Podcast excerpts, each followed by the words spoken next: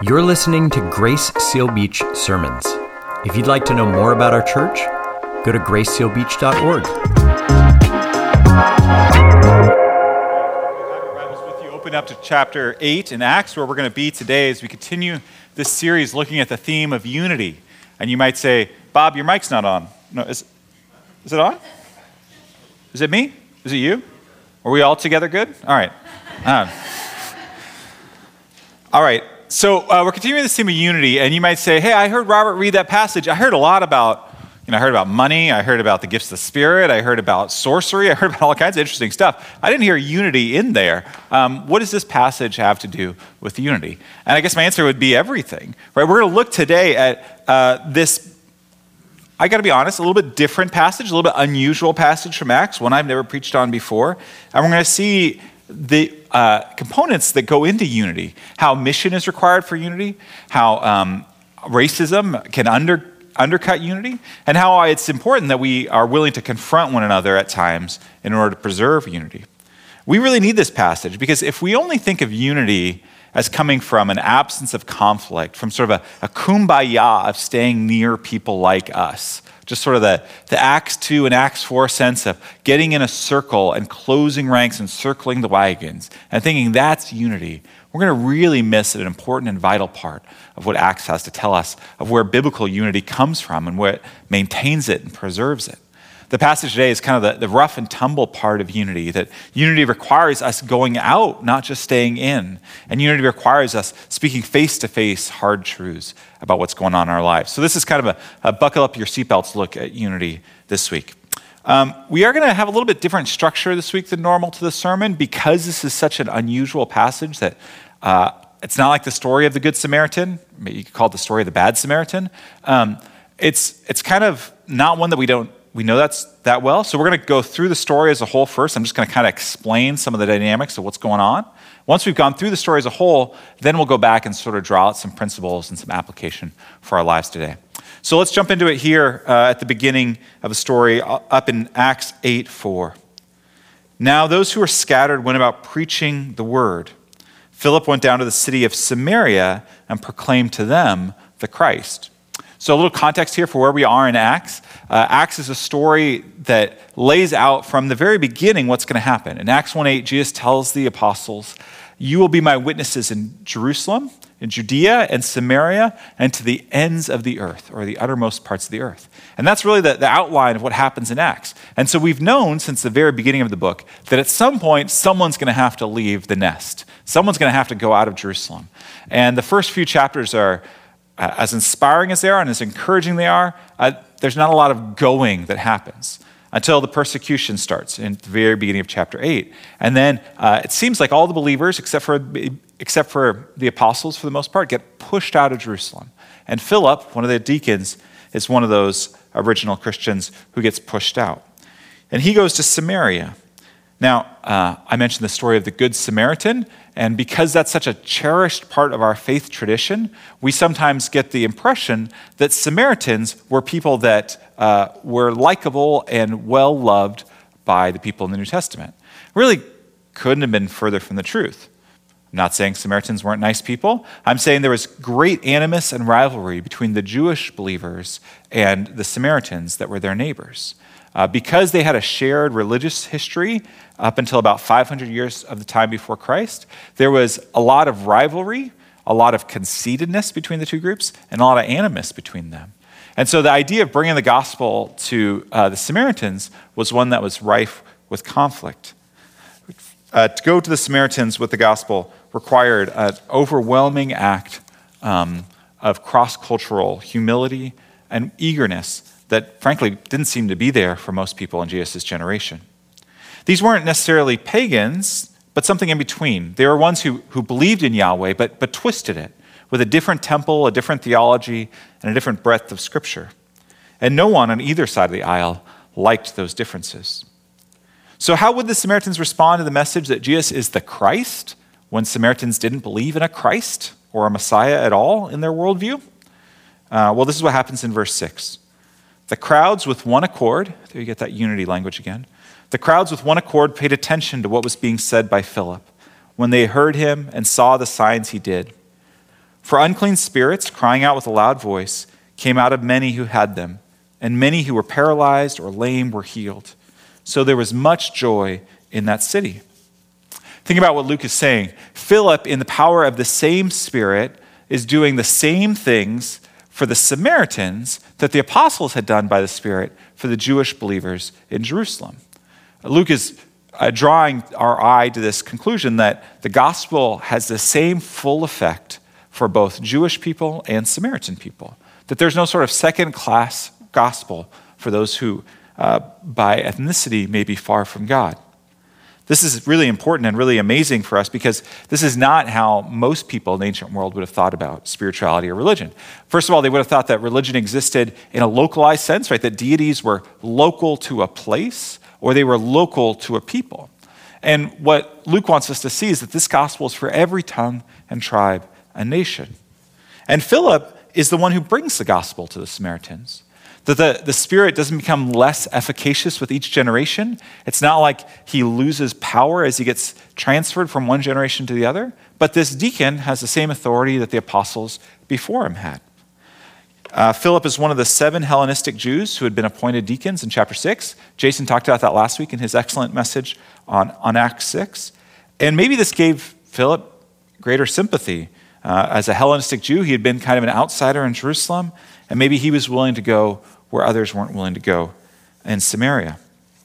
Now, we could have ended the, the, the sermon here, the passage here, and it would be an inspiring and encouraging call to unity across ethnic lines. But, look at verse 9. But there was a man named Simon, right? The, the guy I'm calling the Bad Samaritan, who had previously pa- practiced magic in the city and amazed the people of Samaria saying that he himself was someone great. Now, um, just, you know, in our, in our culture, magic generally has sort of a, a light-hearted, childish feel to it. We're, we're thinking of magic like pulling rabbits out of hats and sawing people in half and card tricks and that sort of thing. That, that's, not the, that's not the way the word magic was used in the ancient world. In the ancient world, magic referred to the ability to control demons, demigods, and the spiritual realm, either for your benefit the benefit of someone else or to the detriment of someone else. Uh, really, the, the, closest terms in, in English would probably be like a witch doctor or a sorcerer. That's kind of more what we're talking about when we're talking about Simon. So please don't think of a guy with a top hat and a bow tie. That's not, that's not what it means for Simon to be a magician. Right? Uh, and in verse 10, it says they all paid attention to him.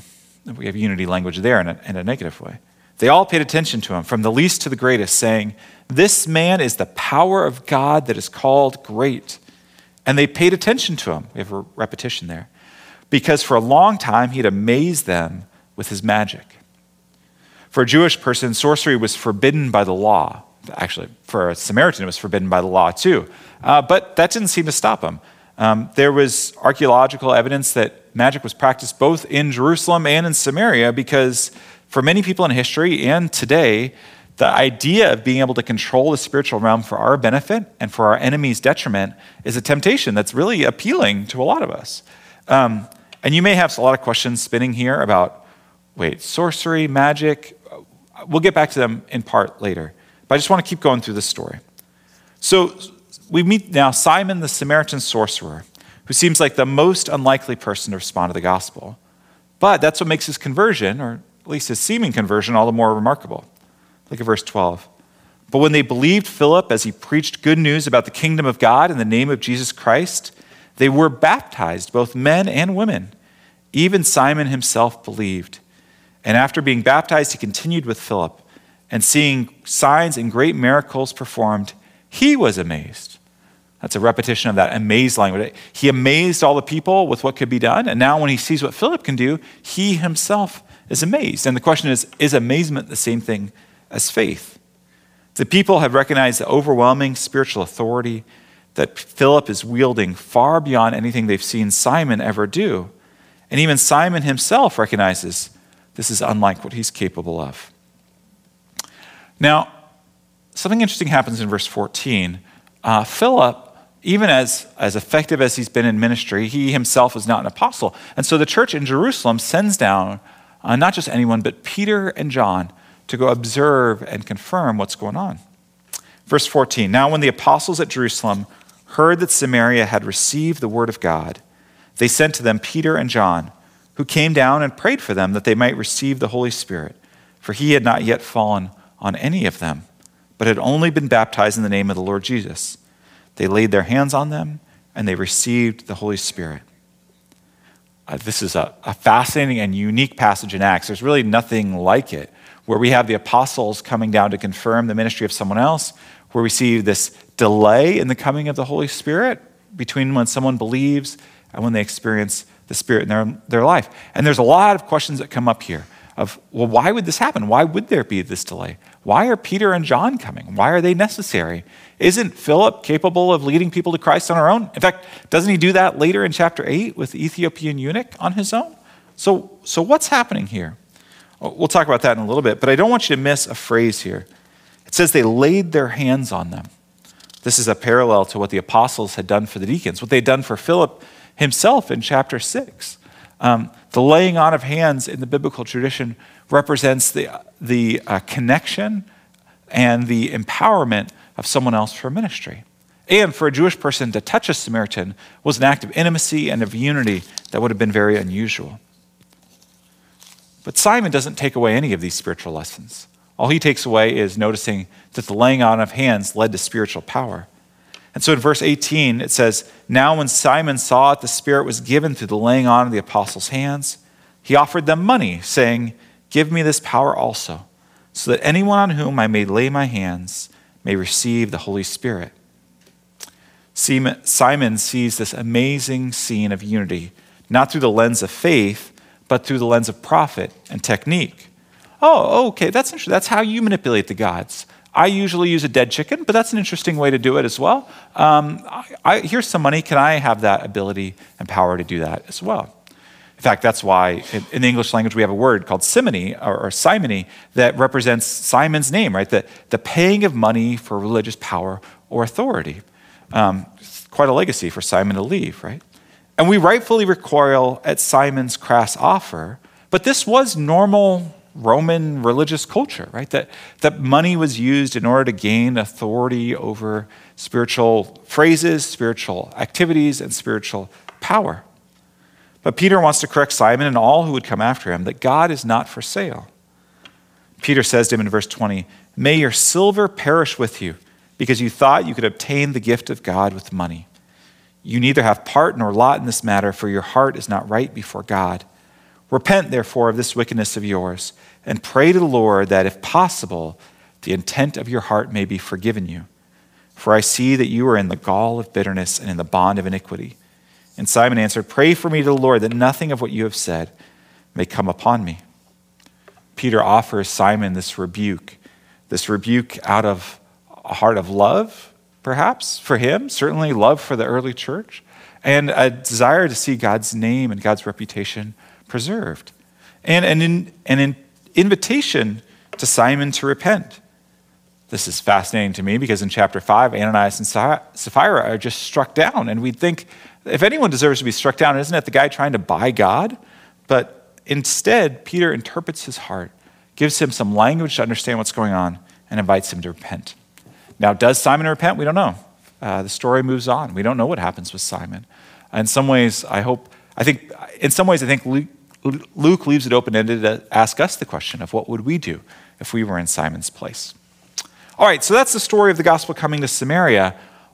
What do we do with it, right? I mean, this, there's some passages in Scripture that seem very familiar and they seem like they could be cut out of our lives this week. And then there are passages like this that you just think, I, I had no desire to try to buy the power of the Holy Spirit as a magician. Like, this is just not my life. What, what do we do with this? How does this affect us and how do we understand it? What is God trying to say to us today?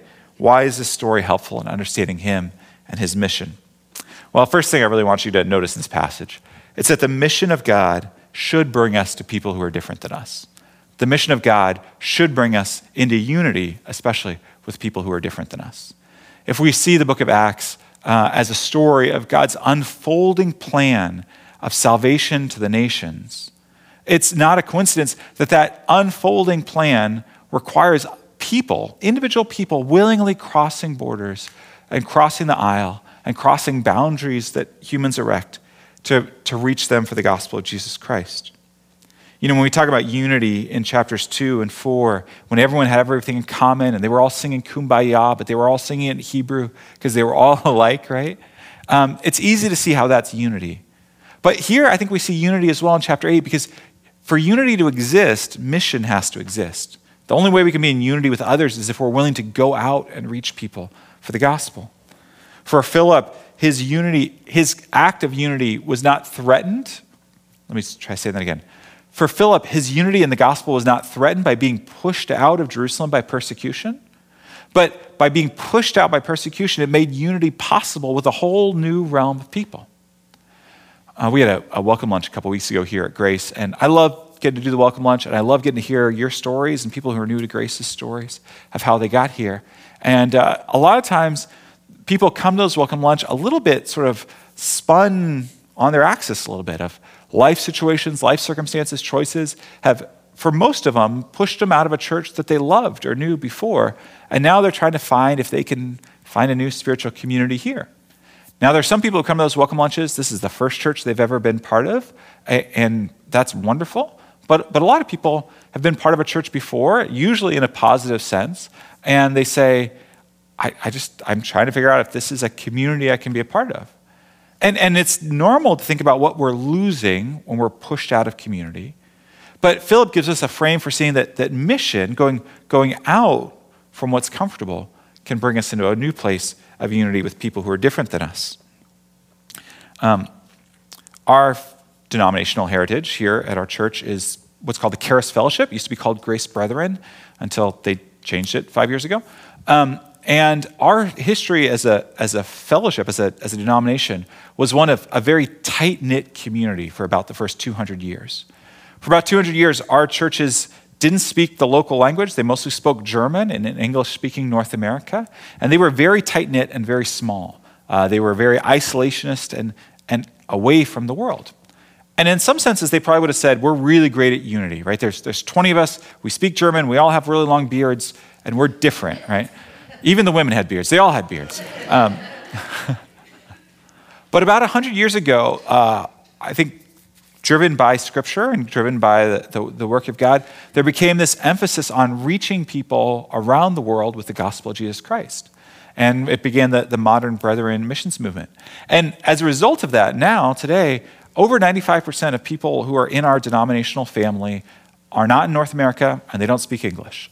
In fact, in uh, the Central African Republic alone, there are 3,000 Grace Brethren churches, while there's less than 300 here in the United States. So if you said, hey, what's a normal person in your denomination like? The answer would be African, is what the normal person's like. And certainly not speaking English like I am right now. Right? How did that unity become possible? How did it become possible for us to be unified with people very different than us around the world? Well, it wasn't, it wasn't by magic, it wasn't by coincidence. It was by people being willing to leave the nest and act out in mission in order to make unity possible. Well, that's a, a story I'm proud of about our denominational history. Here's what I'm less proud of. Um, I, over the last uh, couple months, have been working on a, a, research project with some other people in our, our district of churches here in Southern California. And uh, about 40 years ago, we had 45 churches in our district. Today in Southern California, we have 16.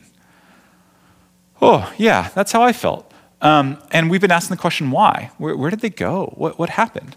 And there's a lot of reasons and there's a lot of factors, and nothing's simple by one variable. But one of the overwhelming stories is a lot of churches in our district decided it was more important in the name of unity to stay huddled together than to reach changing demographics in their community. And so, Grace Brethren Church of Westminster, Grace Brethren Church of North Long Beach, Grace Brethren Church of Compton, Grace Brethren Church of La Mirada, Grace Brethren Church of Whittier, uh, and on and on and on, closed their doors. And some of you may have been part of those churches. Uh, I'm sure there were a lot of wonderful people who were doing God's work in those churches, and I'm grateful for that. And churches all have a life cycle, and churches all come to a close. You can't go visit the first church of Paul in Ephesus, right? Like every church comes to an end. But there is a ongoing pattern of churches in our theological heritage, in our district heritage, of failing to do what Philip did here crossing bridges to reach people uh, that are different than us for the sake of the gospel and the sake of unity. Oh, okay. All right. Um, if you're mad about that, I would love to talk with you and love to understand that story a little bit better. All right, what does this passage in particular, though? Bob, Bob, you're just talking about missions in general. What does this passage have to teach us about unity? Well, I'm sure you noticed in this story the delay bef- between the conversion of the Samaritans and the coming of the Spirit, right? This is, this is, if you read the commentaries, that's all anyone wants to talk about in this passage is why is the Holy Spirit delayed? What does that tell us? You know, for our Pentecostal friends, they'll say, well, I know what it tells us. It means you need to have a second blessing of the Holy Spirit. It's not enough just to become a Christian. You have to have someone lay hands on you and speak in tongues, and then you're a spirit filled believer. That's what Pentecostals and, and some charismatics would say. Well, there, there's a problem with that view. Um, it solves some problems, but it raises some others, like why don't we see that happen anywhere else in Scripture? Or why is the consistent message of Scripture everywhere else that the fullness of the Spirit dwells on all who would believe in Christ? And even if you can get around that or, or get around those questions, there's another question of why can't Philip lay hands on them? If Philip is full of the Holy Spirit and wisdom, which Acts 6 says he is, then why is he not able to impart the Spirit? Why do the apostles have to come to lay hands on them? I mean, it's small comfort if you say, well, as long as you get two of the 12 apostles to come and lay hands on you, then you can have a second blessing when the last apostle died 1900 years ago. Um, and that's where our Catholic and some Anglican friends would say, here, here, here, here. You need the, the apostles to confirm the passing on of the faith. Uh, you need the apostles there. You need the, the magisterium of the church to, uh, to authorize evangelism. You can't have new believers who are outside of one pure and holy Catholic church. And then we look at the end of chapter 8, and the Ethiopian eunuch sure seems to be outside the magisterium, and Apollos seems to be preaching outside the magisterium. We, the whole rest of Acts is filled with these questions. You don't see Peter and John and the other apostles running around everywhere the gospel is and saying, You count, you don't count, you count, you don't count, right? Um, so I, I think there's problems with the Catholic view on that as well. So, what is happening here? The view I find most compelling is that God is uniquely interested in creating unity between the Jewish believers and these new Christians in Samaria. Because there are, there are cultural forces that are going to want to keep them separate. In fact, over the last 700 years before the time of Jesus, they had been pushed apart by cultural forces. Cultural forces is a word you use when you don't want to use the word racism, right? Racism had pushed them apart, and they hated each other. In fact, uh, I don't think it's a coincidence that it's Peter and John that are sent for this job. Because if you look up in Luke 9 sometime, you'll see what John thought about Samaritans. When, when the city of Samaria had not been enthusiastic about receiving Jesus, do you know what John's solution was? Jesus, should I call down fire from heaven to destroy the Samaritans? That was his idea, right? Like that if they don't receive him immediately, destroy them all. You got to wonder what was going on in John's heart behind that idea, right? The presence of John and Peter laying hands on the Samaritans to bring them together, I think is a unique moment in salvation history where God, in his kindness, withholds his spirit until the churches connect with one another. The theologian Michael Green put it this way The delay of the coming of the Holy Spirit was a divine veto on schism within the infant church, a schism that would have slipped almost unnoticed into Christian fellowship as converts from two sides of the Samaritan curtain found Christ without finding each other. I love that phrase, right? How could we possibly find Christ without finding each other? And yet, you and I know that happens all the time that, that we find Christ without finding people who are different than, than us. Whether it's relationally different, nationally different, whether it's different in our preferences or our personalities, that we think we can find Christ without finding each other. Well, this is sort of the, the positive side of multicultural community that, that unity provides. But what I love about this story is that it's not just, guys, didn't you realize the Samaritans, they're just like us. There's nothing wrong with being a Samaritans. There are no bad Samaritans. Luke's like, oh, I've got one for you, right? This story also includes that there are people that may respond to the gospel for very selfish reasons. Uh, as surprising as it is that the Samaritans respond well to the gospel, it wasn't all roses. There is ammo for both sides of the aisle in Jerusalem, right? See, the Samaritans aren't all bad. Yeah, but what about the sorcerer guy? He seems pretty terrible. If you've read Acts all the way through, you know that there are many times where the apostles drive out demons. I mean, we see it in this, in this passage itself. Philip drives out demons in verse 7. But I want you to notice that for Simon, it's not spiritual warfare that has given him as an excuse, but it's his own heart. Look at verse 22 with me for a second. This is Peter speaking to Simon. Repent, therefore, of this wickedness of yours, and pray to the Lord that, if possible, the intent of your heart may be forgiven you. For I see that you are in the gall of bitterness and in the bond of iniquity. Why do I point this out? Uh, because I think it would be really easy for uh, people to have written off, well, this wasn't Simon. This was spiritual forces at play. He had dabbled in the occult. This is probably uh, the consequence of someone else or some other force working on Simon's heart. He was probably a good person deep down. And Peter's like, nope, not a good person.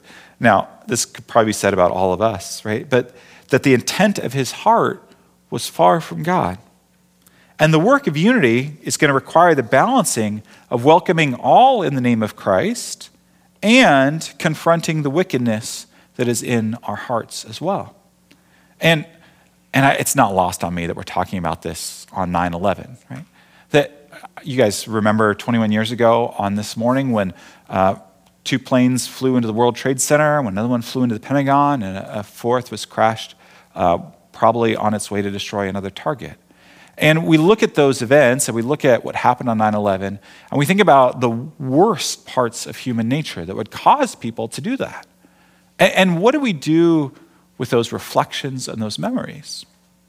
Now, I also don't have to tell you that in the months and years to follow, what a lot of us did that we're not proud of as a country is that we looked at people who were of that ethnic background and we said, they're the problem, right? And there were some terrible hate crimes practiced against Americans uh, who were of Arab background, uh, thinking that if we could just get rid of those people out there, then we'd have unity in here. And, and on the other side of the aisle, a lot of us tried to act like we're, we're so not racist that, that we don't think that that could have been a factor at all. We look at this passage and we see this balance that Simon uh, represents, or, or that, that this story represents. That as Christians, we're called to welcome all in the name of Christ, while also realizing that there is sin in all of our hearts that needs to be confronted. If we read the first part of the story, we'll just say, See, everyone can come to Christ. It's all good. No need to construct any barriers. But if we just read the second half, we'll say, Hmm, I don't know. There are wicked people out there. It's probably, it's probably safer if we just stick to people who are in here already. No, no, the, the gospel unity requires both, right? Gospel unity requires bringing these both together, that all are welcome at the table of Jesus. And everyone who sits at that table doubles as a host to bring others. And part of being at Jesus' table is not ignoring sin, but confronting the Simons of this world who would try to exploit Jesus' table for wicked gain. All right, well, how do you apply this to your life uh, in a, really practical way? Let's look at the story from the lens of the three major characters. Uh, first, through the lens of Philip. Are you a Philip? Do you delight in being more comfortable, being around people like you who you like, and doing things that are familiar? Or is it more delightful to see people come to Christ? Some of you, uh, I mentioned, by life circumstance, have been pushed out of what's comfortable, maybe through no choice of your own. And you are spinning, trying to figure out how to make your way in this world.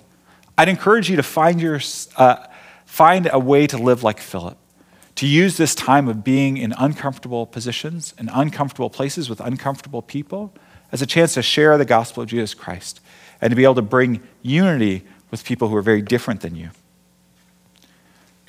All right, secondly, do you see this scene from the lens of Simon the magician? Now, it's easy for me to say, none of you are magicians. None of you are trying to buy God. But it is worth asking this question honestly of our own hearts, right? Are you in the gall of bitterness and in the grip of iniquity? Are you trying to find Jesus because of who he is or because of how you can profit from him? It may not be as crass as, as financial as it was for Simon, but it may be an exploitation of God, a desire to say, God, I have served you and now I want something from you. I need you to benefit me in my life this way. Do you see the story and see that, that you're moving towards God or you're trying to pull out of God what you need for your own ambitions in life? And third, do you see this lens, see this scene through the lens of Peter and John? Right? Are you passionate enough, passionate enough about the reputation of Jesus, the unity of the church, and the hearts of misled people that you're willing to speak what is difficult to hear? Are you willing to confront those who are wicked? Willing to say the unity of the church matters too much to let it be infected by people like Simon? Or is peace, uh, or, or at least an appearance of peace, the most uncomfortable thing for you? The, the, we can't make it awkward, so we can't say anything. Does that rule the roost? Or are you willing to confront wickedness like Peter and John were and speak a message of repentance and a message of invitation to those who are far from God? I hope that the story is helpful for all of us and shapes our church as, as a whole. That we'd be people who are like Philip, that, that we see that it is not just about preserving what's in here, but that we bring the gospel wherever we go in life in order to reach people who are far from God and very different than us. Because God does have people in Samaria, and He has people in your life that He's desiring to bring to Christ. Um, you and I get to be missionaries to those people. I also hope that we're people like Peter and John not that they were perfect, not that they were exempt from their own patterns of sin in their own life. Scripture is full of them. But that in their desire to maintain the unity of the church, they would speak what is true and what's hard to hear sometimes. Let's close our time in prayer. God, I'm grateful for this story, as unusual as it is and as different as it is from much of what we normally experience. God, I, in your word, we see what is good and true and what we need to hear. God, I pray for um, people who are in our church who um, feel like Philip, maybe, that they feel like they've been pushed out of what's comfortable and they're getting used to a new way of life. God, I pray that uh, you would use this time to help them reach people with the gospel. Uh, God, I pray for people who resonate with Simon in ways that make them very uncomfortable.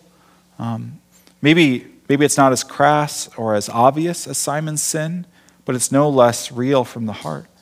God, I pray that as Peter said, that we would pray to you for forgiveness and repent. And then, God, I pray for all of us that we would be people who care more about you and what is holy and good than what seems to be easy in this life. In Christ's name we pray. Amen.